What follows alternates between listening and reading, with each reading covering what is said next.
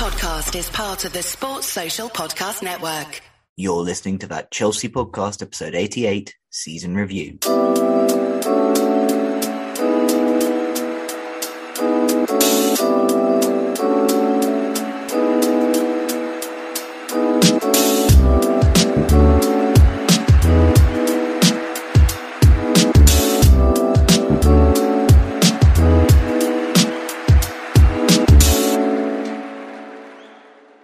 Welcome back to that Chelsea podcast for the 39th and final time this season. I'm joined by Jack Davies as always. How are we doing, sir?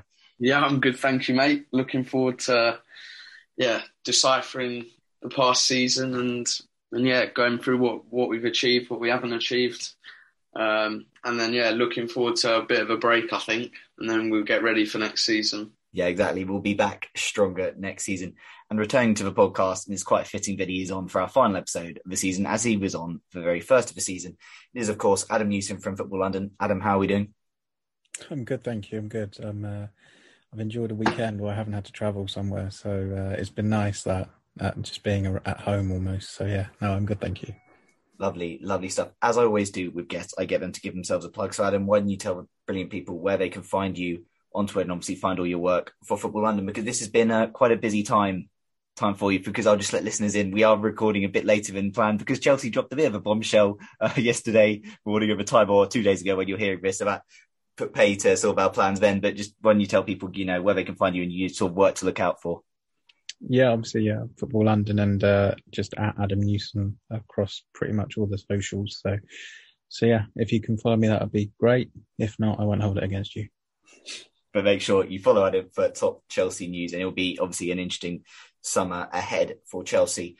Right, I've devised a bit of a running order for people today. So first off, obviously, throughout this season, listeners have heard Jack and I talk about Chelsea on a weekly basis.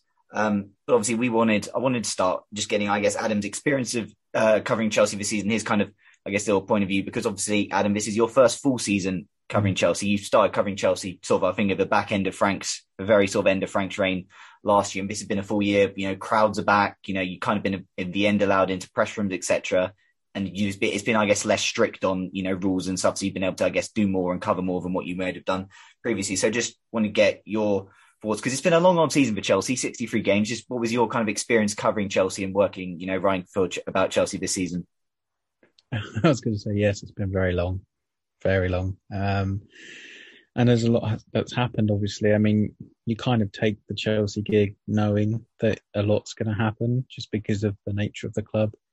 You probably don't expect Roman Abramovich to sell the club in your first season covering it. Um, you probably don't expect that to come because of war in Europe all of a sudden. Um, so yeah, it's it's been a uh, it's been a, a busy season. It's been an enjoyable one. There's been some really good moments. There's obviously been some disappointment um, that things probably didn't quite pan out as hoped in the Premier League because obviously up until about December, Chelsea were looking like they were mounting a decent title challenge, um, and that fell away for, for various reasons over December.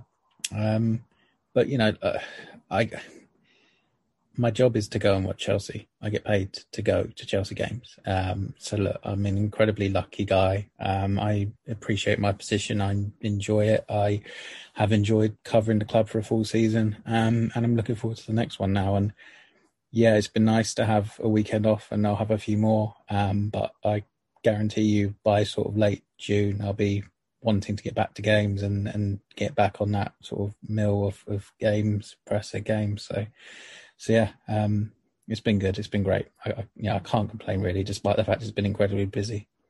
Yeah, no, of course, of course. Um, right, gonna look back before we look at Chelsea's. We're gonna look back and I guess have a laugh, maybe, and also maybe realize, you know, our predictions we made at the start of the season weren't all that bad. Um, at the start of the season when Adam was on, I got asked to all give our predictions for top four. All of us in fourth place had Manchester United. All of us in third place had Liverpool. All of us in second had Chelsea, and all of us in first place had City. Um, Jack, just quick thoughts on that. Obviously, we were all quite aligned. Um, looking back, obviously, United didn't quite go to plan. Um, yeah. But I guess we did all get City winning the league. And I say up till January, sort of at the time, Chelsea were second in the league. Um, not, I guess, not bad predictions from us, but uh, yeah, could have uh, yeah, better. I think it's, it's all right. Three, well, three out of the four, not all in the correct order, but three out of the four. And I think when it was the start of the season. We saw Nuno in charge of Spurs. None of us were ever going to guess Spurs being fourth. So um, that's that's obviously the anom- anom- anom- anomaly or whatever you call it. anomaly, anomaly yeah. struggling. Um, and then Conte's come in and, and done a good job for them. So yeah, I think that's the top four we said was pretty standard. Um, and then yeah, just to be fair, funny seeing United completely slip off the uh, off the cliff edge of that. Yeah, exactly. After signing Ronaldo, Sancho, etc. Yeah, that was an interesting one. Um, for relegation, we all said Watford would go down. Jack and Adam said Norwich would go down. I said Norwich would stay up because I thought Billy Gilmour would pull the strings that Norwich side. And yeah, that was uh, I was very wrong there.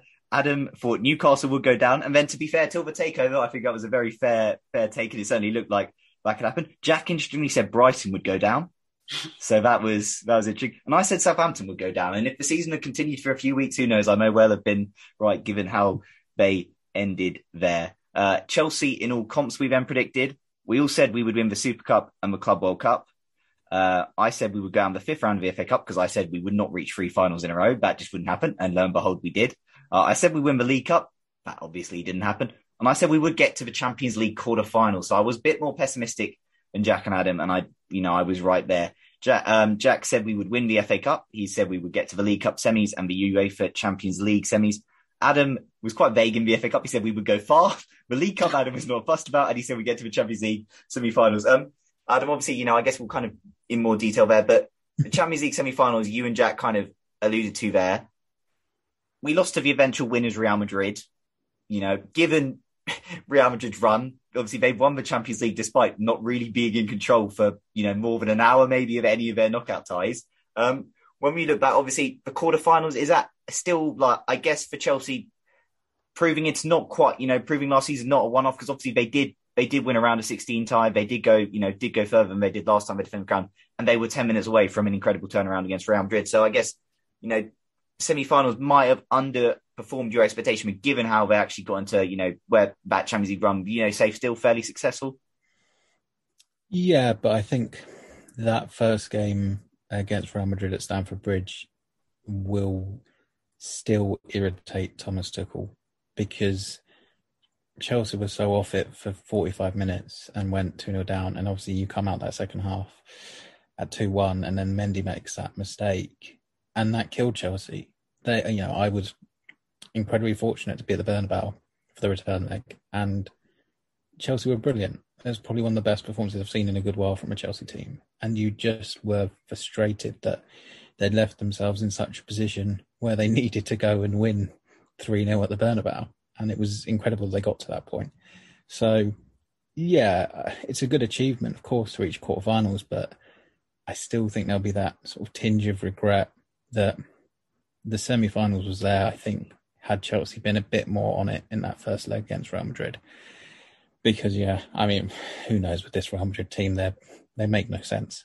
Um, and fair play to them for winning the Champions League, despite probably playing well for a, I don't know, less than 90 minutes all told in the knockout stages. So, hey, good luck to them. Um, great prediction on the FA Cup for me uh, that Chelsea would go far. That was uh, bang on. Um, I obviously meant they would lose in the final on penalties.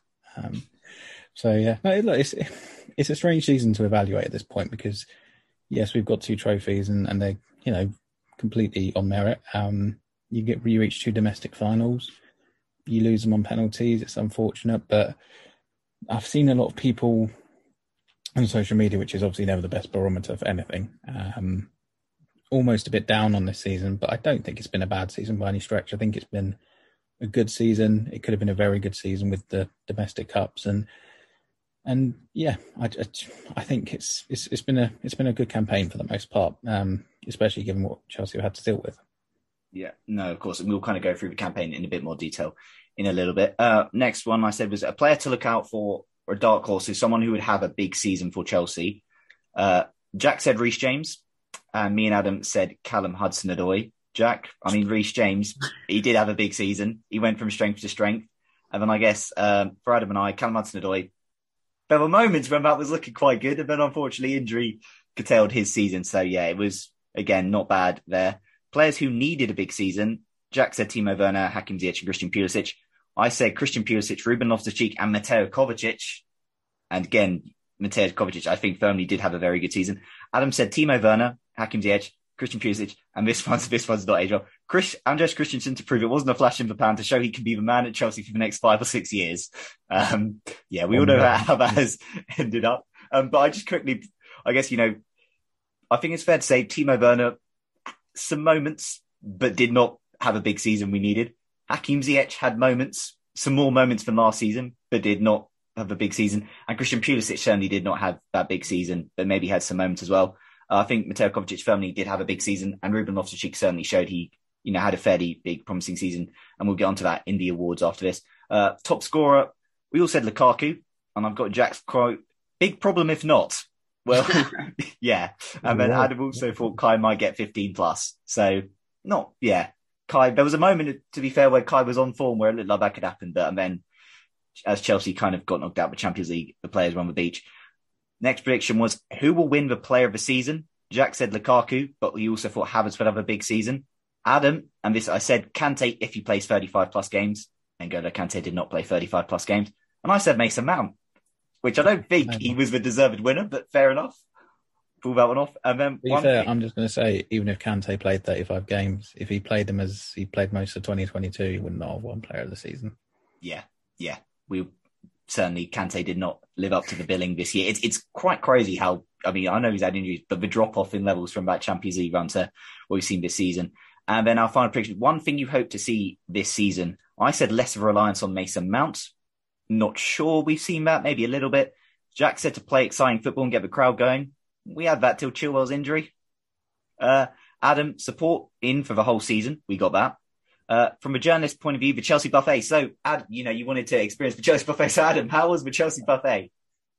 Uh, it was still restricted until the last sort of six weeks when it returned in all its glory. Um, yeah, that was a very self-absorbed thing to say, really. but there we go at Adam's final one. Fan perspective, less toxicity on social media. A quote, a dream that will never happen. And I think it's fair to say that dream certainly did not happen. So yeah, that was, um, that was that. Those were our predictions. So yeah, not some good, some bad.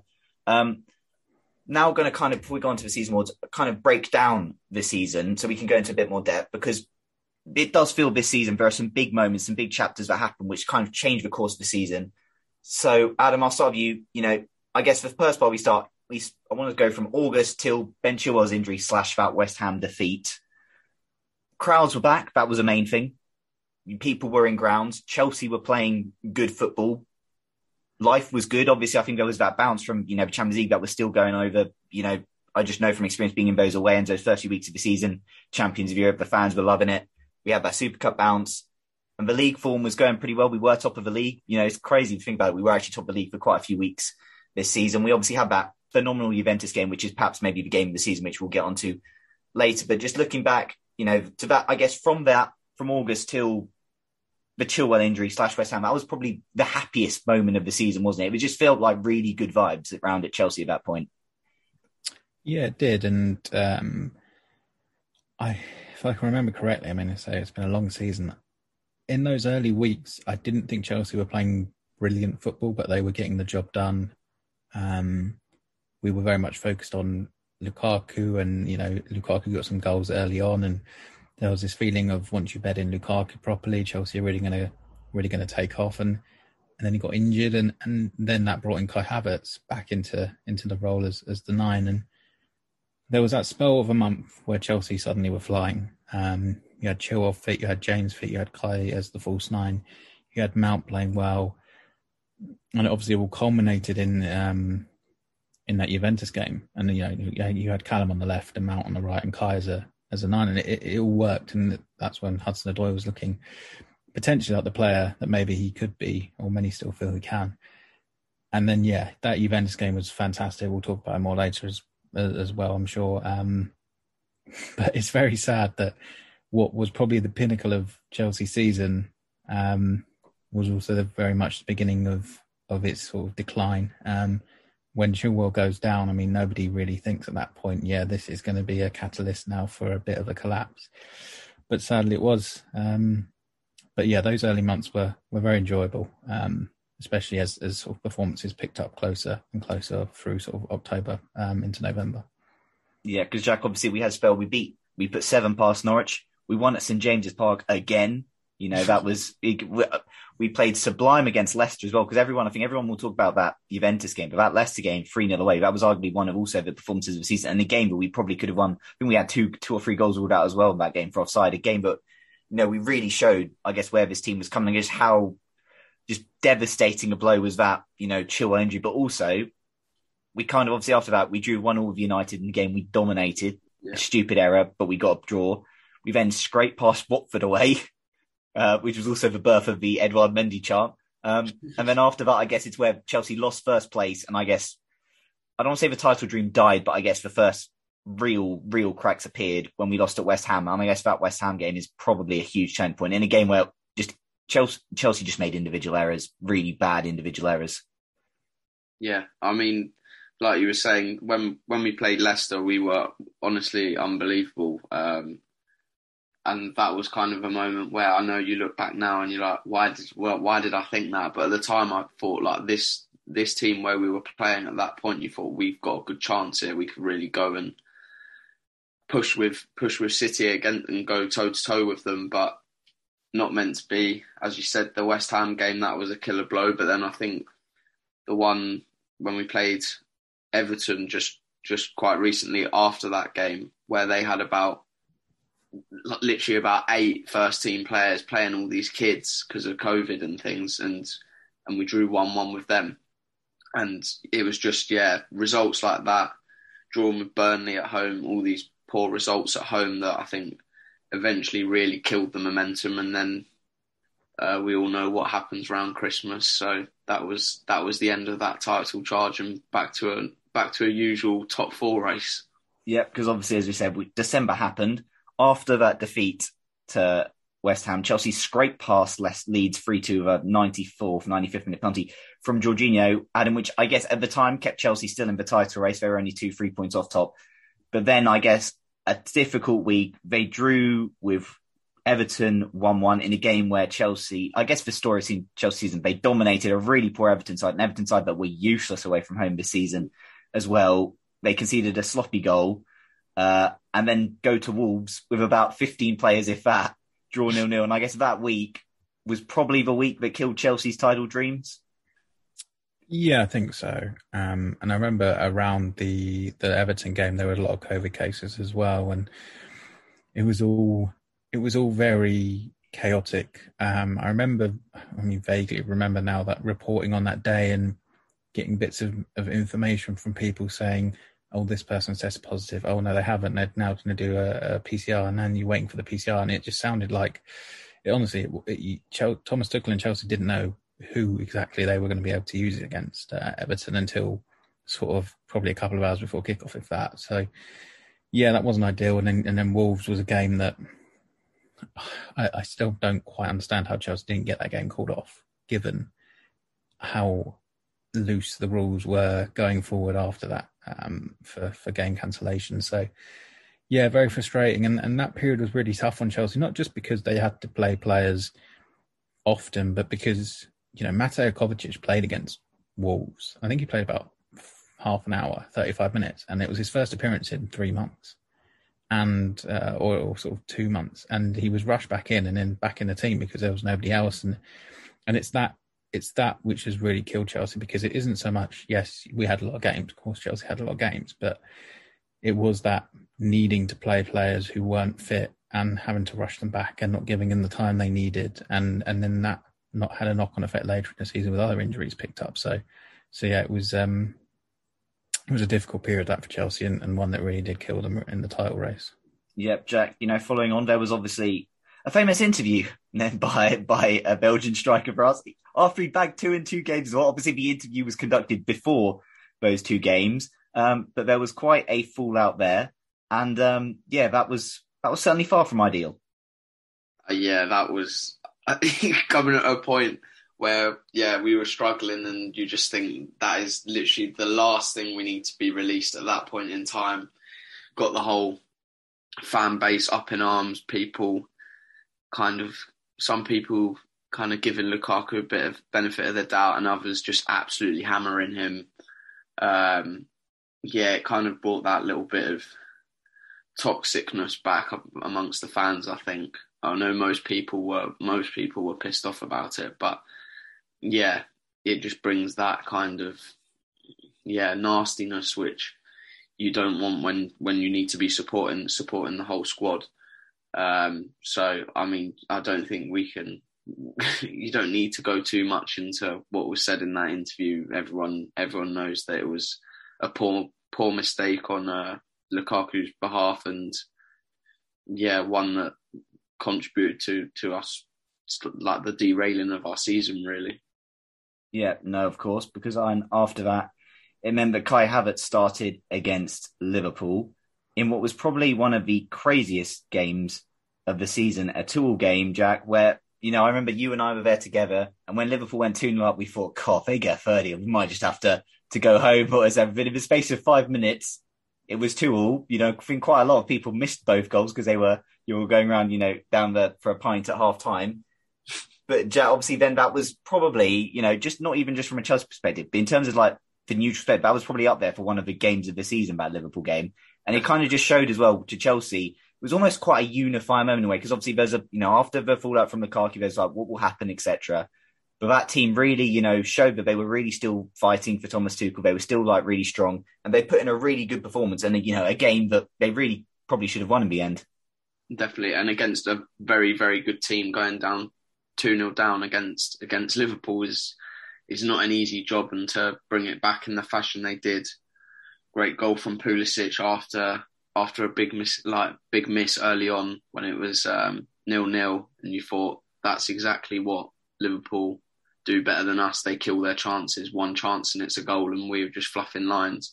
Um, but yeah, good goal from him and an absolute cracker from from Kovacic. Uh, and it was a game where we, we could have won. We could have easily won that game. Um, but yeah, like you said, from from a neutral point of view, it was probably one of our best games of the season for sure.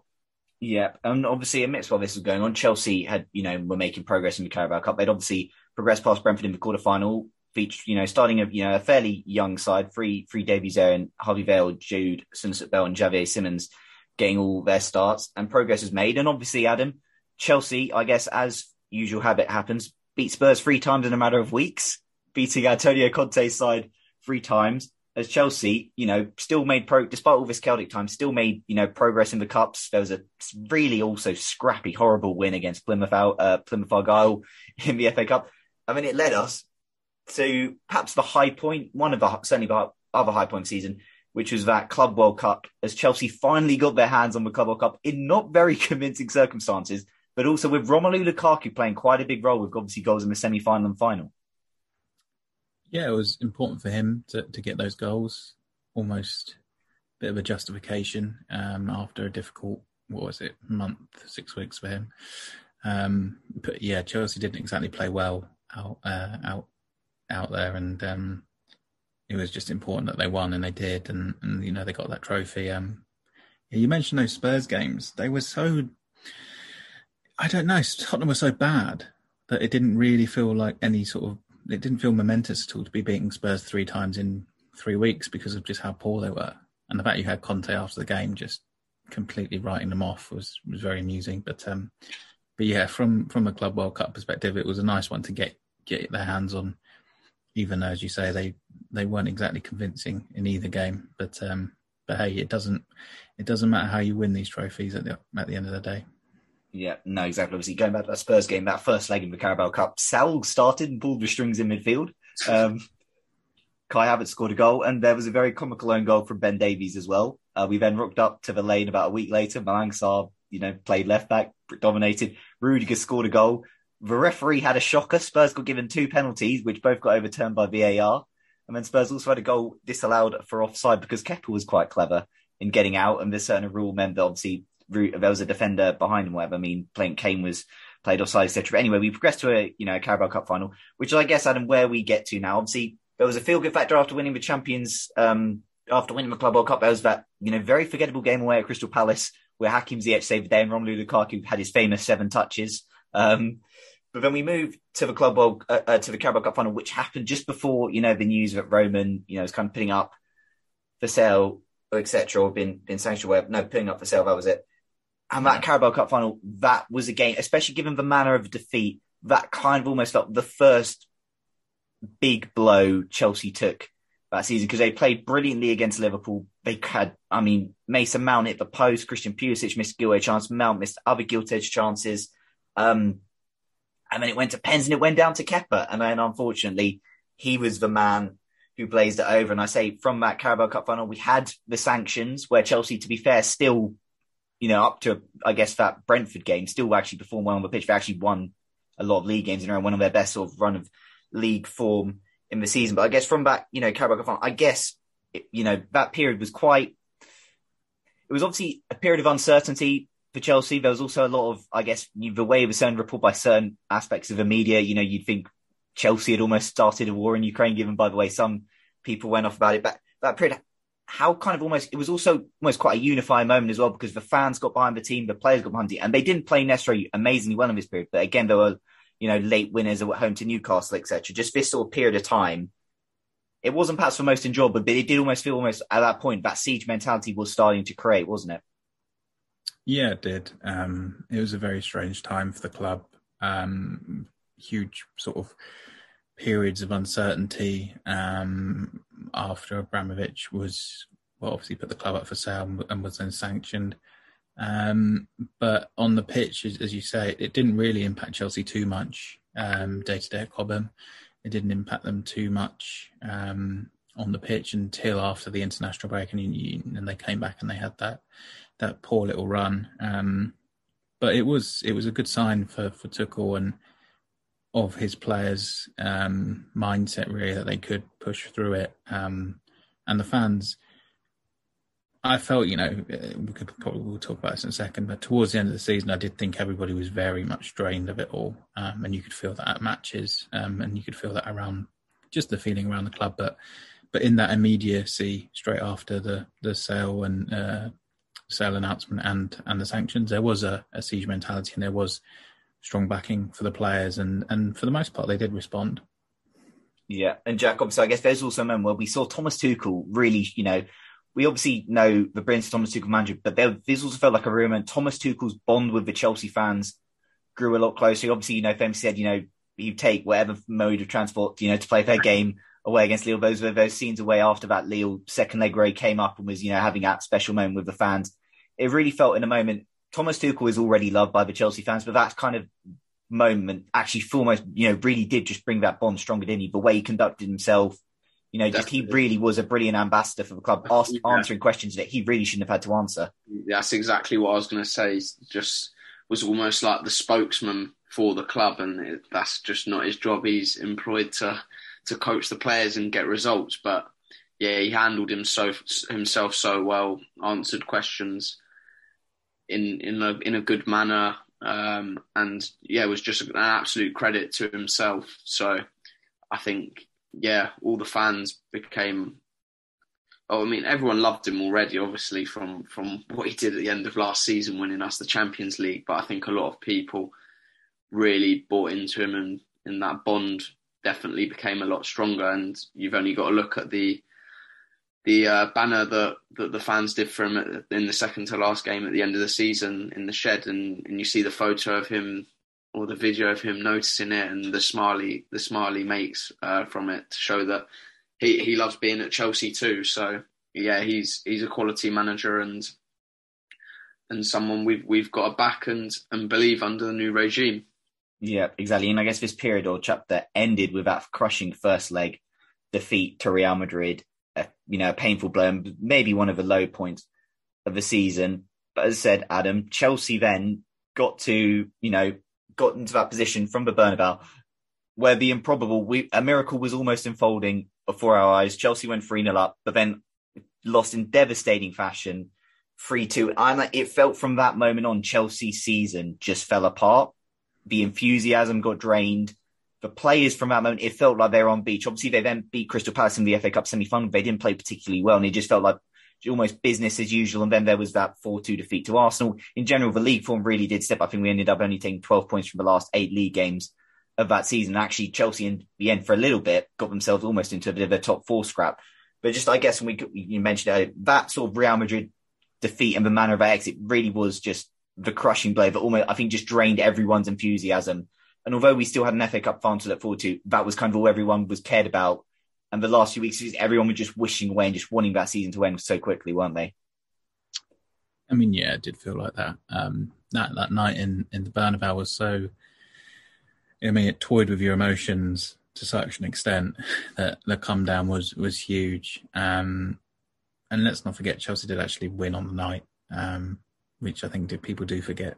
Um, but from that point on, yeah, I mean, the takeover had been going on for a while. The sanctions had been had been impacting things, obviously, with with Antonio Rudiger's contract and Christensen. It was becoming increasingly clear they were both going to walk. Um, and yeah, there was just a, a, a malaise um, that that wasn't going to be fixed until until the sale was all sorted. So yeah, it's not that surprising that the players did become impacted in the end. They are human. They have the same concerns that a lot of us would have had. Um, and Chelsea's place in the top four was, well, appeared to be so secure that it's it's natural you maybe drop that two or three percent, and and then suddenly, as you say, there was this. Oh, oh, actually, no. Arsenal and Tottenham are coming up. We have to react here, and Chelsea did a little bit, and the home form wasn't great, and that's something that Thomas Tuchel is really going to have to sort out next season. Um, but they got over the line in the end. Third place finish is is progress from from last season. Shame about the FA Cup final, but um, hey, anyone can lose a penalty shootout. Yeah, exactly. So before I go on to season awards, you know, that's kind of just the season sort of summed up. Jack, I feel when we talk about Chelsea season, it is such a season of what ifs and fine margins. I think fine fine margins are what makes this sport because Chelsea were ten minutes away from a Champions League semi final. They were two. They were two kicks of a ball away essentially on penalties from you know winning two domestic cups. You know, in the league, I think is maybe less for debate because injuries and you know we saw similar trends emerge. But when we look at this season, it feels really hard to assess, and we're going to, I guess, try and do it now. But we won two trophies still, which is the same as Liverpool, albeit you know there were two trophies we were expected to win. But I guess the manner, I guess, of the defeats in the finals, it just feels really hard to assess because it's a season that you know, given the circumstances, actually almost like quite incredible from us but it just felt in terms of like all the emotions we went through, just such a painful season at the end. And I said we were all, you know, delighted for it to end, which I guess kind of tells a story. But how do you kind of just sort of summarize and like your feelings towards Chelsea this season? Yeah, I think like you said, we've got to look at it like we've won we've won two trophies and only Liverpool have won two as well. City were only won one, but like you said, Nick, there were two trophies that we expected to win, and all of us said at the start of the season we've got to win those two trophies. Um, and I also think it kind of like curtails the rest of the season those two trophies because one was right in August, right at the start of the season, and you kind of forget about it as it goes along. Obviously, remember you've won the trophy, but the momentum from that and like yeah, I don't know, the importance just kind of wanes a bit. And then the Club World Cup, of course, as well in February time, um, which is a brilliant trophy trophy to win. Great moment for us to complete the set um, of all like winning all the trophies. But yeah, it it was a difficult one. Those two finals just draining at the end at the end of the day when we were at Wembley. Just it, it is one of those like Adam said anyone can lose a penalty shootout, but uh, I don't know. Like you said, it was just just painful. I think I, I, I can't really describe it any other way. It's just all the other events, the takeovers, like all yeah, the selling of the club and the takeover. It just drained a lot of the fans, and I think those penalty shootouts just kind of sent us all right to low level. Yeah, Adam. Obviously, Chelsea suffered, you know, the heartbreak in the Carabao Cup final, and to me, that final defeat hurt more than the FA Cup final purely because I think we were just a lot better in that game than we were in the FA Cup final. But obviously, at that time, we still just, you know, recently become uh, champions of the world. We still were in the Champions League, whereas that FA Cup final was kind of what, by the end, what our season was riding on, and it kind of felt not the you know the fans just almost needed that one like last boost just to really you know gain something because enthusiasm and like morale was almost almost at an all time low at this point of the season. When you kind of look back at Chelsea's season, 63 games, it, it, you know, there's some fine margins. A lot of what it's. Where do you kind of assess this season and how Chelsea have kind of moved on from last season because they won two trophies very expected to win, but they've still got to win them. You know, it just feels like there are fine margins. And again, you know, even if we win one of those penalty shootouts, we're looking at this season very, probably very differently.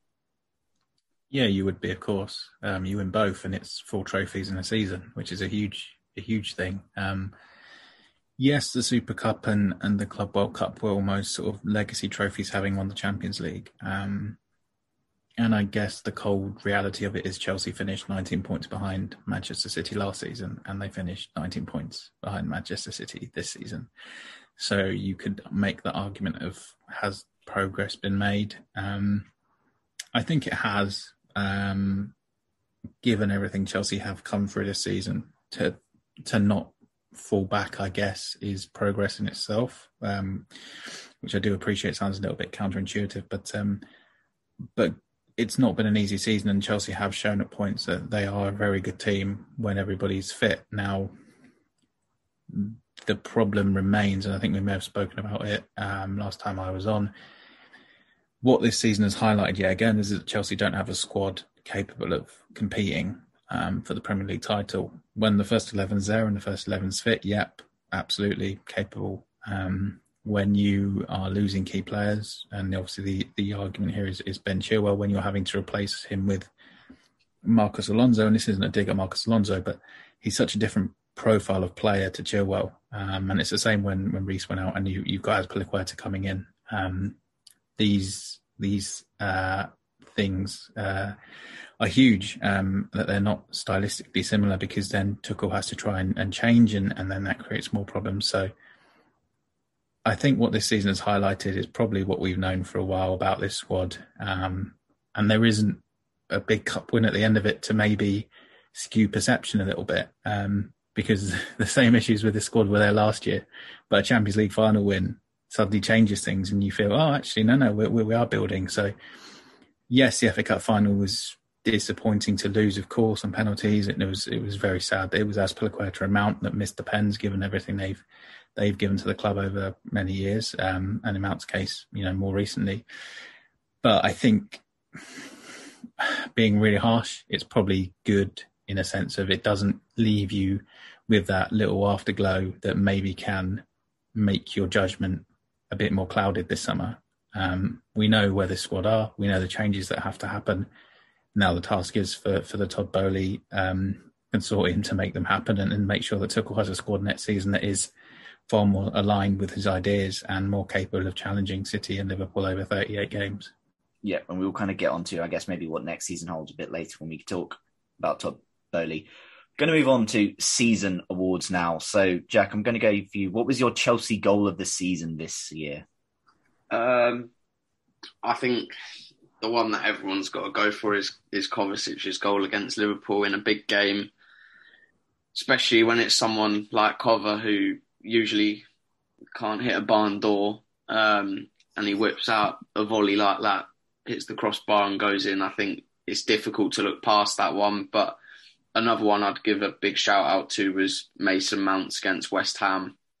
Um, the the technique on on on that goal uh, with the instep of his foot, um, yeah, it was absolutely quality from a long ball watching it all the way coming over and, and sticking it in the back of the net. So that would be my other shout out. But I think Cover's got to be the main one. Fair enough. Adam, your goal of the season?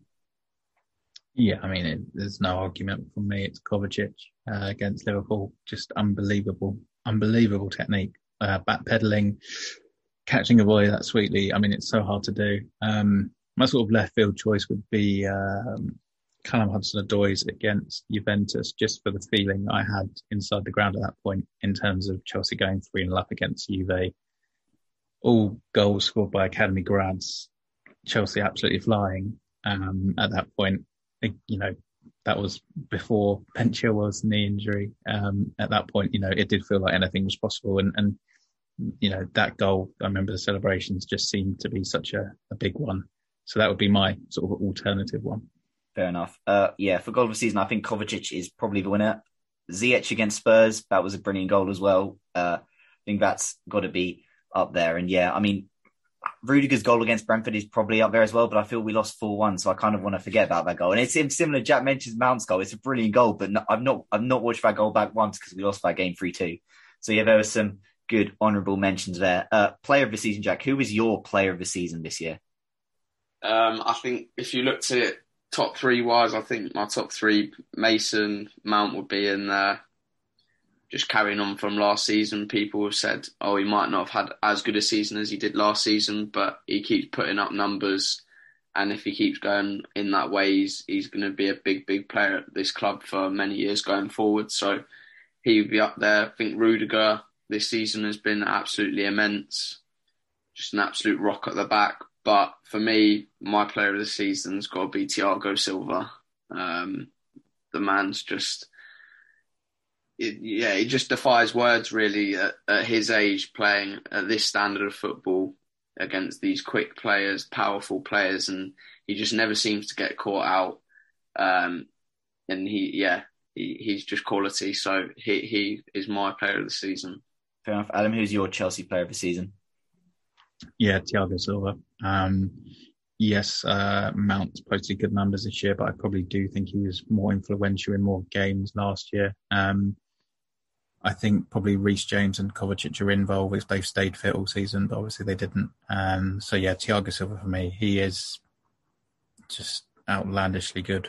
Um, even during the difficult points for Chelsea this season, I've enjoyed watching Thiago Silva. Um, he makes defending look like an art, basically, and is without doubt for me one of the best centre backs to have played for Chelsea um, in terms of just pure ability. Um, the amount of times he is already moving to the right position before a pass has been played is just ridiculous. So yeah, Thiago, hands down. I was shocked he didn't win it to be honest. Yeah, yeah, indeed. I think so. Uh, a lot of people. Yeah, my player of the season is Thiago Silva. He was comfortably clear of the rest for me. I'll give honourable mentions in second and third. I probably had uh, Antonio Rudiger and Mateo Kovacic. I think you know Tony Rudiger pretty exceptional this season as well. And Mateo Kovacic was a player who I don't. I was not as big on as many people were before the start of the season. I thought he was a good player, but he needed to improve a lot of aspects of his game, particularly going forward. And he certainly did this season, and he was pretty instrumental. And we saw Chelsea struggle, how much Chelsea missed Mateo Kovacic, and how he probably went from you know at the start of the season maybe being Chelsea's third best midfielder to firmly being their best by the end of it. And yeah, honourable mentions to Reece James and Mason Mount as well. Next award, most improved player, Jack. Which Chelsea player has improved the most this season? Um uh, it's a difficult one, isn't it? No one wants to be given the most improved award. Um, but I know he didn't play for us last season, but I'm just going to go through the season and the step up he's made from playing in the French league last year. I think for me, I find it difficult to look past someone like Trevor Chalobah um, coming into the team and you see his record when he started Premier League games for us this season. I don't think we've lost. Um, and then playing in two big cup finals, one where he didn't think he was playing until pretty soon before the game. And he stepped up in those games against the likes of Mane, Salah, uh, Diaz, etc. And and he, he was flawless. So for me, he'd be my most improved player. Adam, who's your most improved player at Chelsea this season? Could be Trevor, maybe even someone whose performance has improved from what we saw last year. No, I was going to say Mateo Kovacic. Um, I think we all knew that there was a very good player in in Mateo Kovacic. You can see it. Um, but there was always that frustration of did he give you enough um, in terms of, of, attacking output, and and you know did did he defend well enough as well? You know, between both boxes, he's absolutely fantastic. But it's in those in those thirds, did he do enough? And this season, it's all come together for him. Um, he's in he's when he's been fit, he's been absolutely fantastic. Um, you know that that output in attack has, has, come forward. He is he's getting more assists. He's, he's playing more important passes. Um, and I think the most uh, impressive thing for me is, is I think you just said there he's he's gone from third choice to first choice. Um, and I thought it was very telling that for the FA Cup final, you had Kovacic and Kante both very big doubts for it, um, and both obviously made the squad. It was Kovacic that took all, felt he had to risk and start ahead of Kante, and I felt that was quite telling. Yeah. Uh, my most improved player is also Mateo Kovacic. As I said, he was a player who I thought was a good player. No doubt the talent was always there, but I thought he was, you know, perhaps quite a replaceable player as well. Because ultimately, I didn't think he necessarily gave Chelsea enough. But he's, you know, gone up leaps and bounds this season. The number eight shirt seems to have unlocked something in him this year, and he has been, you know, truly, truly brilliant. In terms of improved players, I guess it's obvious. It's easy to say Reece again has improved a lot. Obviously, his output, best output he's had in the league season you know, those numbers, you know, ridiculously good. And if he'd been fit, just think how even higher they'd be as well. And then obviously Trevor's a brilliant shout there. Jack, unsung hero. So a Chelsea player who has perhaps gone under the radar this season, not necessarily got all the plaudits he deserved, but has been, you know, really good for Chelsea when he's played. Um, I think based on based on our trophies and I know maybe it's it's more like to do with the stick towards the end of last season, but I think I'm struggling to think of, of others. So I think I'd I'd go for Kepa in that Villarreal game, coming off the bench, saving some vital penalties, and ultimately winning us winning us a major honour. So I'd I'd go for Kepa. Fair enough. You did also step up in a few league games when Mendy yeah. was away. Adam, your most your unsung hero of the season. Um, I'm not sure he hasn't been sung, I suppose. Um, but I was going to say Trevor Chalobah, just to come into the squad um, and to to take the chance that he was given in the summer to build on that with some very impressive performances um, and and not suffer defeat when you start in your first season the Chelsea first team um, across 120 minutes of football in all comps. I mean, that's hugely impressive. Um, it got a bit weird to the end of the season. I'm not really sure what was going on there because he just seemed to fall out of favour all of a sudden. But um, he managed to get back in, and and I think, and I, and I put this out on Twitter a little while ago. What I really like about Chalobah is if he has a difficult first half, you kind of know he'll have a good second half because he seems to be very good at learning the game as it's progressing. He he won't make the same mistake again in a game, um, and I think that's testament to his character and ability. Yeah, fair. My unsung hero as well is Trevor Chalobah again? He was a player. I remember when we had Adam on at the start of season preview, we kind of talked. You know, he, I think, and he'd had a great preseason, but we still kind of thought was he's more likely to go out on loan.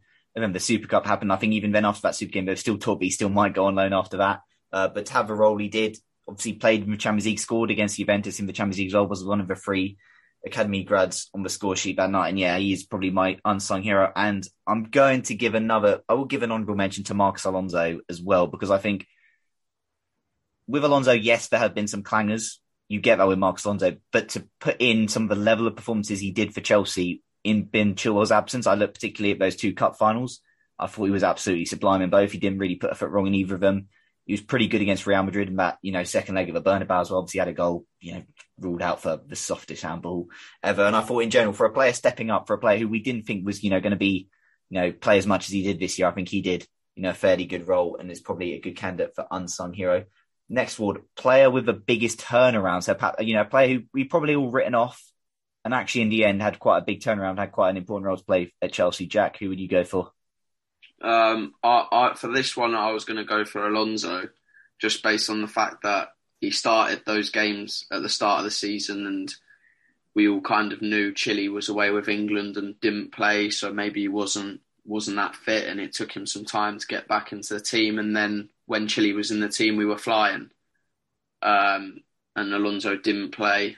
And then when Chile got injured, like you just alluded to, Nick, uh, some of the performance Alon- Alonso put in uh, on the whole were brilliant. Um, he came up with some big goals against like United. I know he should have won that game, but yeah, he's he's lethal in the box. And if there's someone, if if I wanted the ball to fall to someone in the box for us, it would be him, hundred percent.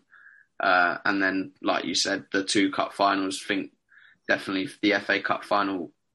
Um, something Alonso's always been slandered for was his was his ability to move his legs and uh, his fitness. And that game, he he was running for 120 minutes non-stop. Put away his penalty. Put away his penalty in the Super Cup. And yeah, uh, he'd go. He'd be for me um, one with the biggest turnaround. Jonathan, who's your player who's had the biggest turnaround, the biggest comeback? Um, would probably have to be Ruben Loftus Cheek, um, just from where he was going into the last week of the transfer window when there was still this openness on Chelsea's part to let him go if an offer came in, um, a good one at least. Um, but credit to Ruben, he he didn't want to go out again. He wanted to try and prove himself in this squad, and yeah, he hasn't maybe played brilliantly every single time he's played, but credit to the guy. I mean, he's played a lot of games. I think he's played the most minutes um, he's ever played for in a single season for Chelsea um, which is huge for him. Um, he's played in midfield and, and, had some very good games and had some maybe not so good games, but he's he's also played at centre back. He's also, I mean, he played at wing back in the Bernabeu. I mean, what is that like? Who thought that was ever going to happen? Um, and he even had that little cameo as a centre forward. So he's basically played in, in every position this season, by goalkeeper. Um, and for the most part, he's he's maybe not producing ten out of ten or nine out of tens, but he's he's never producing three or fours. Um, and I think that's probably an important thing to have in this squad. Um, players who can step in, versatile player, a guy who's very good in the dressing room, who's happy to be at the club, who who enjoys being at the club. So, so yeah, I'm gonna I'm gonna say Loftus Cheek. Yeah, I'm going to go Ruben Loftus Cheek as well. I remember he came off the bench against Zenit for about a couple of minutes, and I thought it was too cool just giving him token minutes. But from there, he's build and build and build. And look, he say he started right wing back in the Bernabeu, and he was actually quite good. Like he was genuinely like every single Chelsea player that night was good. So I have to say he was, you know, he was brilliant. Um, about night and say he's you know come back to play quite an important role and is you know you're now looking at one of those players in midfield is a good squad player to have, which you know maybe Ruben wants more. We'll have to see this summer, but he's a good, very good option to have in this squad. Um, next one, the most disappointing player this season, Jack. I feel I know the answer, but you never know. There might be some other answers. Yeah, there's there's a big problem at the start of the season, but like I said, but it's got it's got to be Lukaku. Um, based on the amount of money we spent on him, the first few games where he bagged against bagged against Arsenal, we thought, here we go, we've got someone who's gonna who's gonna score a lot of goals, and it just yeah, it just didn't quite work. There are times where he's just looking so lazy. The fans were getting really frustrated with him, but he started to claw it back towards the end of the season. To be fair to him, games like Leeds, you thought, oh, he's actually looks like he's putting in a bit more effort here, but at the end of the day, yeah, we bought him to score goals, and even though he's scored 15 goals in total this season, we expect more from him. So he'd be my disappointing player. Fair enough, Adam. Who's your most disappointing player? I mean, there might be a few. Um, List all. Based on my pre-season prediction, Andreas Christensen didn't really step up and become the Chelsea player for the next five years. Um, yes, Romelu Lukaku was was disappointing. Saul was pretty much pointless um, in terms of his loan. Like he had a couple of good games, but what a bizarre loan that's proved to be. Um, you know, Timo Werner, I wanted to have a better season from him. Probably say the same for Hakim Ziyech. Probably say the same for Christian Pulisic. I mean, there's a lot of guys who, you know, we mentioned earlier, you know, players that needed to have big seasons, and I'm not sure really any of them did, um, especially across the whole season. So, uh, yeah, um, I will say Lukaku. I'm actually going to chuck in, and maybe being contrary to what you guys just said, uh, I probably will throw in Marcos Alonso just because, yes, he produced some very good performances in finals and in big games, and I kind of just think you're kind of the problem with this squad in that you can step up for big games, but for the run of the mill Premier League stuff, your performances just haven't been there, and that's the issue that Chelsea players do seem to have this mental thing of yes, in a big final we can deliver and we can play well, um, but if we're playing against Brighton on a Wednesday night, no, I'm not, I'm not, no, this isn't for me. I'm not going to be at my top level, and I think that's what Chelsea try have to move away from. Which I appreciate, and it's maybe a bit harsh to singling out Marcos Alonso for that, but I just think he's the most obvious example of of that, where you see his level in finals and big games. You're like, yeah, why, why wasn't this against Brighton the last weekend, or, or, or that kind of thing? Fair enough. Fair enough. I'll be honest. I've also probably happily forgotten quite a few of the games we played this season, so maybe affected by thinking, yeah, most disappointing player. I feel like it's Lukaku.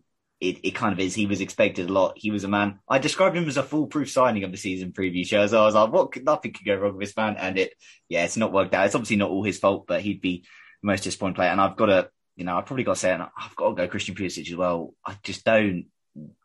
There's, you, I can't, you know, with, what are we talking about? Lille, two games against Lille this year. He was good. You know, he scored goal against Leeds away. I, not really many you know, big positive things I could say about Pulisic, and I'd have to have him up there. I feel like, unlike some players, I feel like Ziyech did have a period of form around January, February time. He was good. Kai obviously had that purple patch. Timo, yeah, he's first. Timo, throw in there as well. Um, next one, a bit happier. Match of the season. What was the best match or most enjoyable match, etc. You watched Chelsea play this season, Jack?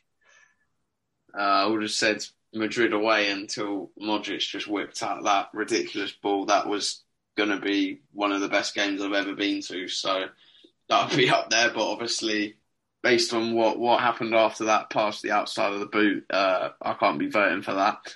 Um, I think that week where we beat Leicester 3 0 and we played quality and then beat Juventus 4 0 at home, I think you could go for either of those two games as match of the season. But I think I'd go go for the Juve one just based on it being against a big European superpower. I know not as good as maybe what they've previously been, but they're still a good team. And for all the youngsters to get on the score sheet and contribute, um, uh, that was yeah a really good evening, and and that would be my match of the season. Fair enough, Adam. Your match of the season? Yeah, same game. Juventus at home. Um, you know, for all the reasons I explained earlier, really. Yeah, no, exactly. My match season again. It's Juventus. It's pretty pretty standard. Um, high point of the season. So the highest, you know, the I guess the happiest you felt, you know, during Chelsea season this year, Jack. I think the one I've just the one I've just said yeah. that week, Leicester, Juve. Fair enough, Adam. The same. Yeah, same, same. Coming out of that Juve game, yeah. Fair enough. Oh, yeah, I'd probably say that, and I would say the Club World Cup. I was very, very happy we won that as well. Uh, next one, m- the moment of the season. So this is one, I guess, isolated moment that happened during Chelsea season. It can be a moment that just happened in the game, a moment that happened just around Chelsea. Jack, what is your moment of the season? I think I've gone for winning the Club World Cup just for the fact that that's completed the lot. Got to see the nice post on the Chelsea Instagram the next day of them with the big uh, ladder up outside the bridge to to put on that Club World Cup champions thing outside outside the stadium. Um, and yeah, just to complete the full set for Roman before before he's had to sell up. So that one for me is my moment. Fair enough, Adam. Your moment of the season? I mean, it has to be for me the Abramovich statement dropping. Um, it's been an hour before the game against Luton, in which he confirmed that he was selling the club. Um, just because we knew, obviously, he'd been trying to pass it off uh, into the trustees, um, and that was all ongoing and bubbling under. And then to get this absolutely bombshell statement was just so seismic, um, and really did mean the game against Luton meant very little in the grand scheme. Um, so yeah, just for that complete moment of shock. Um, I mean, for me, it has to be that just because of, of the repercussions as well that we've seen over the last few months. Fair enough. I should clarify. I sort of one this moment. I meant sort of a happier moment of the season. I've got a more, I've got another category which is the most disappointing disappointment. So I guess we can maybe put that the happiest moment of the season for you, Adam. Um, I think yeah, winning the Club World Cup was was a nice moment. Um, to to have that moment for the likes of Cesar Azpilicueta to to lift that trophy um, and, and complete his set was was a nice moment. So yeah, I'll go that as my my nice moment of, of the season. Fair enough. I've got a few for moments of the season. I've got Trev's goal against Crystal Palace and him falling to the ground, just pure elation. I was, I mean, that was it was the third goal in a 3 0 win. So you probably against Crystal Palace, so you're probably not going crazy, but I was genuinely so delighted for the lad to see him get that moment. That that's got to be up there for moment of the season. I've got Crystal Palace just away, just that away end singing champions of the world on repeat for pretty much 90 minutes. That was that was good fun. Um, the Club World Cup is a good shout, but my moment of the season is Timo Werner uh, putting Chelsea 3 0 up at the Bernabeu because Jack, I was there with Jack. And I said, Adam, you heard earlier, that game, we went through a wide range of emotions, but I was genuinely nearly in tears when Timo scored. I was so happy and for that moment and for those five minutes, I genuinely thought I was witnessing one of the greatest comebacks in history. And that Timo goal, I've not watched it back, but I will never forget that moment. So that is my moment of the season. Next of all, the funniest moment of the season. Like, I kind of, what the F am I watching here type thing? Just something crazy that happened. Um, Jack? Uh, I've gone for Rudiger's like celebrations, his his facial expressions during games, and when he scored that one against Brentford, I was like, "What is this geezer doing?" So that's what I've gone for. Fair enough, Adam. Your funniest moment of the season? Um, I might say Wolves away, just because I was just like I found it almost. I just couldn't understand how this was happening as a, as a sort of Chelsea were playing a game when they had about 12 fit players and it was just completely ludicrous and it was sort of gallows humor, I suppose. Um, but yeah, I thought that was a very funny moment in that respect. Um, and yeah, like anything Antonio Rudiger does, I mean, come on, like that, that moment against Malmo where he turned around to the Matthew Harding lower and stuck out his tongue. Um, yeah, he, he's, he's going to be missed just from a sort of gift potential, if, if much as anything else. Yeah, no, I think you know you could overdo Rudiger's funny dance, like running on the ball as well, like when just collect when yeah. he's letting a ball go back to the goalkeeper that run. I've got a couple of funny moments. Bring Saul on at the Bernabeu when we need a goal. That was funny to me. I know it's maybe Galaxy as well. Bring Ross Barkley on the FA Cup final was also quite funny to me. And also playing Ruben Loftus-Cheek as a striker for about 50 minutes. Antonio Conte would have been watching that and he would have been in heaven seeing that happen. So those were some funny moments of the season. Then the biggest disappointment of the season, biggest disappointment, most disappointing match of the season, and then your most disappointing moment of the season. Jack, most disappointing match? Match? Oh, God. Probably that Wolves one, to be fair. Just, it was, yeah, just, we shouldn't have played it. It was, the football was pants. I was meant to go and then I'd got COVID. Um, so I'd, I'd probably go for that for match. Although there was a few other stinkers this season, wasn't there? So I'm oh, sure got, yeah. a, few, a few others. Um, and then I think disappointment is uh, like a moment you can just easily easily go with the the sanctions for that and the like unrest felt between all the fans and not being able to go to any more of the home games etc and the uncertainty so that would be my that would be my uh, moment. Fair enough. Adam, most disappointing match this season? Um, I mean, in terms of performances, yeah, as Jack said, there's been quite a few. Um, I don't think I've been more bored at a Chelsea game for quite a long time than I was for the West Ham one at Stamford Bridge. Genuinely, that was such a tedious game of football. Um, in terms of, I mean, disappointing one in in the purest sense. You know, Real Madrid at the Bernabeu is is is crushing disappointment given the position Chelsea are in.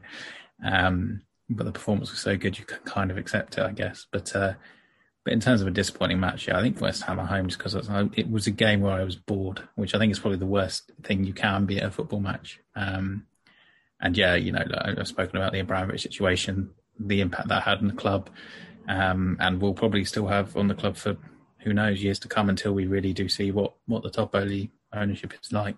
Yeah, uh, the biggest disappointing match could probably be about half our home games this season in the Premier League, seeing as we won, we didn't win half them. Uh, Brighton one all is up there purely for the fact that they scored like very late on, and I genuinely like that was a game we were just hanging on and clinging on and clinging on, and I thought the amount of chances Brighton missed, uh, we would get away with one.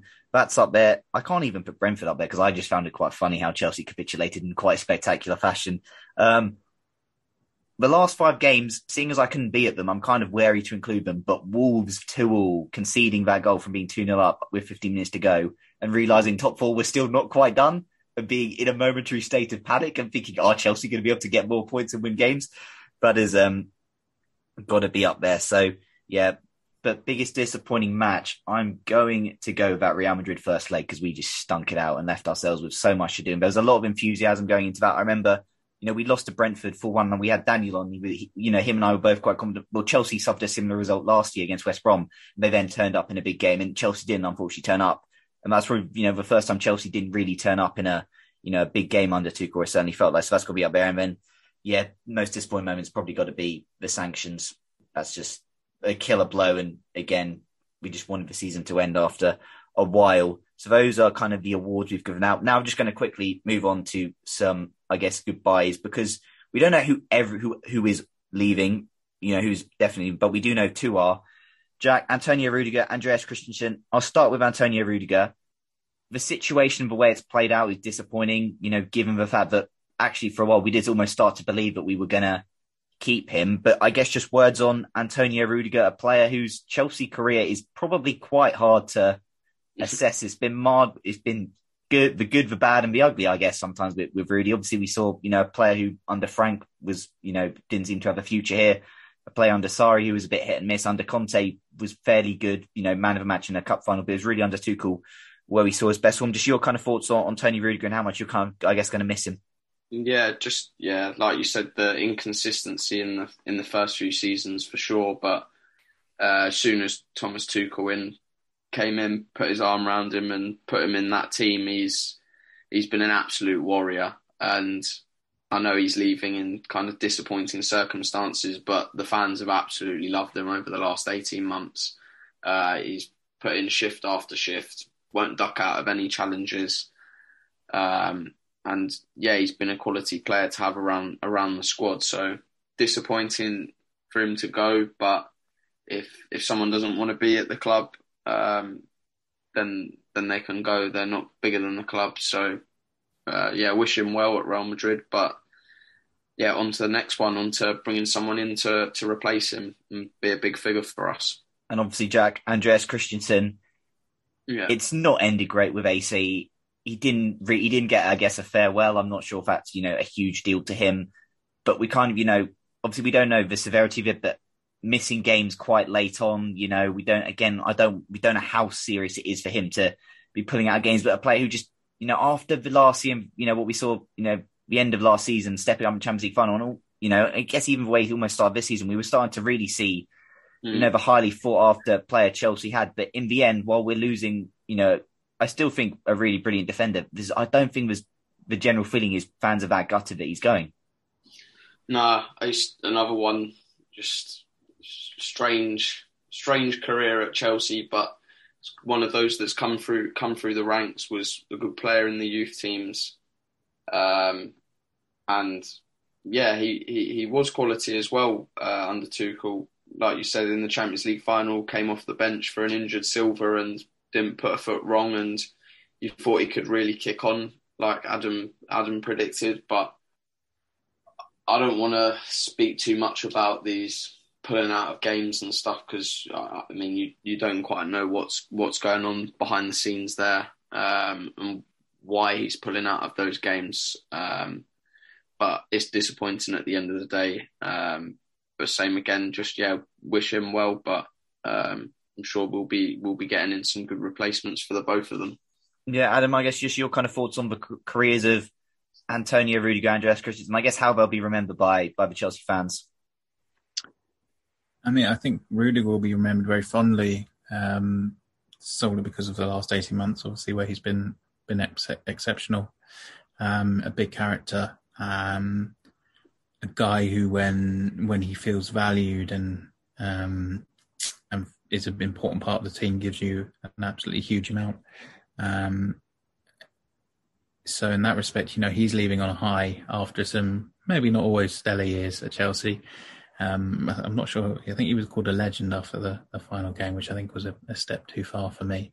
Um, and I guess Andreas Christensen's almost on the flip side of that. He's he's leaving after a disappointing season, um, where his um, you know, fairly or unfairly, his reputation has taken a bit of a hit um, among supporters. Um, you know, as Jack said, you don't really want to speculate as too much as to you know why he's pulled out of games and, and the reason behind that. You know, everybody has has things that they're dealing with, and it wouldn't be be right to, to sort of speculate about those and, and the reasons behind it. But um, but it is a shame because he was so good under Tuchel last season that you really wanted him to kick on and and become this sort of centre back that I think everyone's been waiting for him to do now for sort of maybe three or four years and um, yeah, it's just uh, it's just a shame that hasn't happened.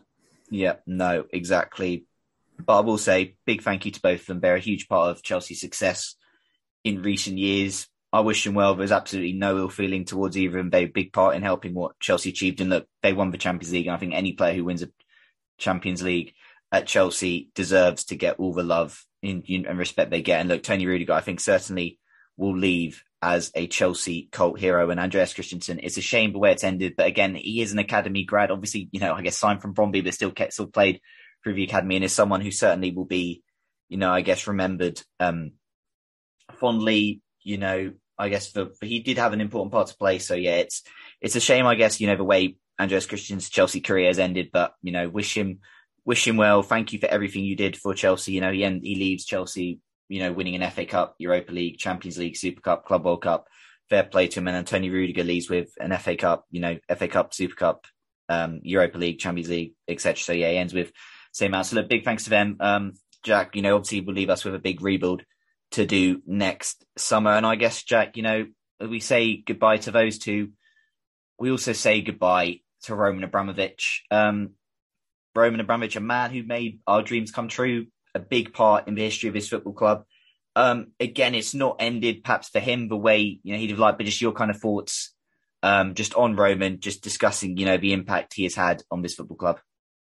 Just, I think all you can do is just show your appreciation and gratitude for what he's done to the club. I mean, uh, he's pretty much all I've ever really known at supporting Chelsea from when I was a youngster, going all the way through to being 23 years old now. So, um, yeah, he's been there the whole way. We've won a lot of trophies. There's been great times, there's been bad times, but ultimately he, he he's seemed to make the the right decisions at the right time based on the trophies that we went on to win. Uh, and it's just yeah, just his love for the club. Like he really does care about Chelsea Football Club, right from the kids in the academy, improving those facilities down at Cobham, which to this day are unbelievable, world class facilities. Um, caring about the women's team, diversity and inclusion, all these other aspects, charitable things, things that he did during COVID. So yeah, he's been a, a been a real credit to the club, and, um, and we'll all miss him. Um, and all you yeah, all you can say is thank you for what for what he's given us. And like I said earlier, it was just brilliant for us to be able to win that Club World Cup and complete the whole set under his under his regime. Yeah, no, exactly. Roman Abramovich was a man who made our dreams come true. He gave you know, he gave us some of the best moments, the best memories of our lives supporting Chelsea. Obviously, Jack, you in Porto last year. That's a memory that will stay with you forever. And that's, you know, down to Roman, you know, um, yeah, I said, thank you will never ever be enough. I think it, it's as simple as that. He's changed the direction of travel that Chelsea have gone in. They've gone from, you know, an almost club, I guess, you know, a club with history, but a club now that is, can probably count itself amongst Europe, you know, certainly can count itself amongst Europe's elites. And yeah, it's been it's been a hell of a journey. It's been at times it's been frustrating. It's been you know cr- you know you kind of questioned decisions made. You've been hurt by decisions made, but he's done it with the best interests Of everyone at Chelsea Football Club. You know, concerned. And look, I just have to say, I think it's all we can say is thank you. He's certainly changed. Um, changed it and he's yeah given us the happiest days of our lives he's changed you know people's lives so thank you, thank you, Roman. And yeah, that's um, that's all I've got to really say there. Right, um, Adam, the Roman era comes to an end. Obviously, you were Jack and I very privileged and lucky to get grow up with all just knowing the Roman Abramovich era. But for you, you know, you knew Chelsea before Roman. Um, he's he's ending like he's he's going out. I guess quite sad terms, you know, given the way you know he's been sanctioned, etc. But just your thoughts, your feelings towards Roman Abramovich and just everything he's done for you as a Chelsea fan, but also just for Chelsea Football Club? I mean, you know, there's no denying that the modern Chelsea that we know is is Roman Abramovich's Chelsea. Um, without his money, there's there's no guarantee the club would have you know existed in its its current guise at all. Um, so he's he's transformed the club. Um, he's given supporters the best years of their lives as, as Chelsea fans. Um, the trophy wins, the big name players, the big name coaches, um, the memories that have been created. You know, it's all been a byproduct of Abramovich and, and his money. Um, obviously, you Chelsea supporters, I guess, kind of live with this not unease, I suppose, but sort of understanding of, of situations with with Abramovich and and yeah, you know, look, it, it's come to its head this this season, and, and it's going to be very different without him at the club. But um, but for what he's achieved as an owner, the standards that he's set, um, the expectations he's had, the the work he's done with the women's team, with the academy, with the foundation. I mean, he's an owner who didn't just focus on the men's team. He wanted the, every aspect of the club to be the very best it could be. Um, and as an owner, just in pure and pure and simple a football club owner, I think you're going to struggle to get a better a better one than Roman Abramovich. Yeah, yeah. Which leads us on to our final topic: the next custodian of Chelsea Football Club, Mr. Todd Boehly. Jack, it's a new era at Chelsea. It's uncertain, but in a way, it's exciting because, as we mentioned earlier, this is you know the first new, I guess, real ownership change Chelsea. But we will we will really have experienced your just kind of thoughts, you know, looking forward to, to what lies ahead with Boehly because there's a there's a rebuild job needed. There's obviously, you know, we're losing big players this summer. But I guess given what we've heard, you know, if he likes, you know, data driven and given how I guess scattergun Chelsea's approach has maybe been in recent years, leaving a mismatch of squad. Are you kind of excited perhaps maybe a a less almost impulsive Chelsea ownership and hopefully a maybe a more strategic and, you know, well thought out I mean, ownership yeah, for Chelsea? That's difficult to answer, isn't it? We'll have to, we'll have to see what he's like. I don't know if Roman's left some uh, clauses in the uh, in the contract saying he's got to get rid of people if they start underperforming, but we'll just have to see. It, it is exciting, and you just yeah, just hope that they can have the same kind of love and passion for the club and really invest in it. That's all we can all we can really hope for. Yeah, Adam. Obviously, Todd Boehly had wanted to buy Chelsea previously in 2019. You know, he's done a great job, you know, with the Dodgers as well, by all accounts. What are your kind of just your thoughts, your feelings towards Todd Boehly? Because also, if I'm correct, you also gave, I guess, did a was it a letter or you did an sort of article for Bluntcombe saying like, you know, saying Todd like what's next, etc. If you want to maybe talk about what you kind of said about, but also just your kind of general thoughts and feelings as well. Yeah, the open letter was um was just a you know a, a, message almost. You know, it's not something I, you know, or anyone truly expects when you write an open letter for the person to necessarily read it. You just put it out there. Um, and it was just, you know, focused on, yes, there is a lot of work to be done at Chelsea um, on the first team squad and with the stadium, but but to, to keep in mind that, you know, it is a very unique club, um, partly because of the Abramovich ownership. There is this expectation of success now. Um, and I think the good thing for Chelsea supporters from everything I've read about Todd Boehly and everything I've heard from from people who um, who have worked with him in the past, or, or, you know the early indications of Chelsea, and you know they are very very early at this stage. Is this is a guy who does prioritize success. He isn't an owner who who wants to just take money out of the club. He he sees the best way for a brand. You know, it's a horrible word, but but let's let's use it in this context. A brand to grow is is to have success, and the Dodgers have spent an awful lot of money um, to do that. Um, and if he is willing to repeat that, I mean, I mean, I'm not sure if it's possible because Chelsea are starting at a much higher base than, than the Dodgers were when he when he took charge or, or took you know uh, his part ownership in that. So it's going to be very interesting. Um, I do think Chelsea can stay successful with a a bit more of a smarter model. Um, maybe not the the extravagance uh, of having a, a, the world's most expensive goalkeeper as your second choice. Things like that won't happen anymore, um, which is probably a good thing.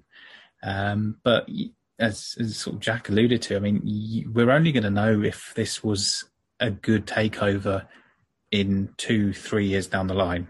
Um, ultimately, because we'll then know what the club looks like. We'll then know what Stamford Bridge looks like. We'll then know what the squad looks like. My gut instinct is that it won't be the same. Of course, it won't be the same um, as under Abramovich, but change isn't always a bad thing. Um, change with the right people is sometimes a good thing, and I am very wary that these words may come back to bite me. Um, but I do think Todd Boehly is is a very good person to have as as sort of the leading person in this consortium. Yeah, no, exactly. It's a a new change at Chelsea, exciting times, uncertain times, but I guess, exciting times and uh, the potential to be, you know, I guess write more history under a new owner. Um, I'll just before we wrap up, get your boys' thoughts because obviously, Adam, Chelsea are losing Antonio Rudiger and Andreas Christensen, and in Antonio Rudiger, they've probably got one of the best sort of left-sided centre backs in the world. They're losing, you know, Andreas Christensen as well. There's uncertainty about Jorginho and Kante, will they go, etc. Azpilicueta, we don't know. Is it? I know it's a long way off, and we don't know what Chelsea could do, but is it maybe next season. Obviously, I think as we, you know, judging by what people would have heard, you know, start season, we had a lot of expectations for this season. Is it maybe in a way quite a good thing and a nice thing just fans? Maybe if they have slightly lower expectations for next season, just given the amount of surgery that is going to be needed and the fact that there is going to be a rebuild taking place and that ultimately Chelsea might have to get a little bit worse before they get better, i.e., that, you know, unfortunately, the top form realistically might be what we aim for next year? Yeah, I, I think that's probably fair. Um, there is quite a lot of work to be done in this squad, as you said. You know, yes, defence is a is a big issue, um, and you know, again, um, I may come back to sort of have egg on my face in this, but it does look like Jules Koundé will be done. Um, and then it's how else do you build that defence? Do you do you bring back Levi Colwill, which I think you should personally? Um, do you still get another one if you do? Do you let Azpilicueta go to Barcelona again? I think maybe, but then who do you cover in as as right wing back for Reece? Who do you cover as left wing back for for Ben Chilwell if you let Alonso go? What do you do, as you said, Kante and Jorginho? Do you sell one? Do you keep both? Do you sell both? I mean, big decisions. Conor Gallagher should be coming back into the squad. What about Billy Gilmour, who, yes, hasn't had the best season on loan at Norwich, but we've got evidence, quite strong evidence, that you can put him in this Chelsea team and, and he can perform. Um, then you've got other questions further forward about about three or four attackers. And I mean, you just look at this squad and you think, yeah, there's a a lot of work to be done to really truly bring it into to Tuchel's vision, and and maybe next season is uh, the cliche transitional season um, between the old era and the new one. Um, and if that means Chelsea don't reach a Champions League final and, and two domestic cup finals, and and maybe they do just get a top four place, yes, it's it's not necessarily the, you uh, know the big season people want, but I guess in a similar way to Frank Lampard's first season when he he had the transfer ban and everything, you know, he got that top four finish and it was important for the next season that followed, even if that season was quintessentially a Chelsea season when they sacked somebody and then won something. Yeah, no, fair enough. Jack, is it almost one of those because there is uncertainty? And look, as we said, we're losing two, whatever you think of them, two brilliant centre backs, not easy to replace. There is surgery in this squad. You know, I think we've done on our pod recent weeks with quite a few players, I think we'd be quite willing to let go of Chelsea. Obviously, that's not going to happen. You're not going to lose all, but there is a lot of surgery needed. And given what we've seen with Chelsea this year, similar trends emerging to previous seasons, either league form, you know, still being inconsistent. Is it one of those next season? It's early days, and obviously, you know, we can't, you know, the transfer window we've not, you know, done any business there yet. But is it one of those where maybe just might be good just to temper expectations and just maybe go, you know, if we can get a, maybe a season, you know, a third or fourth place finish again, maybe similar like to this, you know, it's not bad because we just need to ensure that Chelsea stay in the Champions League. Essentially, is that almost a big off next season, just Champions League football? And maybe if we can get a domestic cup, that's brilliant as well. Yeah, I think I think that yeah, we need to manage the expectations. We're not going to go and challenge like you've both like you've both just said. So many players could go, but we can't physically get rid of every player that we think could go because we can't be bringing in 10, 12 players um, they're not you. It's just not physically possible, and then it won't mould straight away, etc. So, yeah, I think just get top four and and then yeah, a, a cup would be nice. If we can get to a final and actually win one, that would be good. Yeah, no, exactly. If we can end the Wembley curse, that would be lovely stuff. Obviously, you know, this could change by the time we record our season preview, given what goes on at, the, you know, at Chelsea. But obviously, we just want to, I guess, keep, you know, expectation. Don't want to get too, you know, ahead of ourselves because, yeah, we don't know we don't know what the future holds. But that's going to wrap it up for that Chess podcast for the final time this season. I want to thank our guest Adam for coming on. Adam, thank you for all the time you've given us during the season, for all the times you've appeared on the show, and thank you for all your brilliant work covering Chelsea this season. Before you go, give yourself one last plug where people can find you and they can find all your work. Thank you very much. No, very kind words. Sorry, this one's been a bit difficult to crowbar around, but we got there in the end. Um, yeah, uh, it's just uh, Adam Newson um, across social accounts, and yeah, do please visit the Football London website, and you know you can just read my stuff if you want. You have to read the others. lovely stuff, lovely stuff. Uh, as for us, we're on all your usual podcast platform providers, Apple, Spotify, etc. If you've enjoyed, leave us a rating and a review. Just set, yeah, uh, we're on Twitter at that Chelsea Pod, Instagram at Chelsea Pod, etc. Whenever I tweet, put out any likes, retweets, goes a long way, shares onto other people's timelines. At the end of the day, we're just Chelsea fans talking about the one club that we love, that is Chelsea. And it's been a long season, Jack, but we've got there for the final yeah. time this season. Thank you for all your efforts this season, mate. It's been an absolute pleasure. You too, mate. Appreciate it.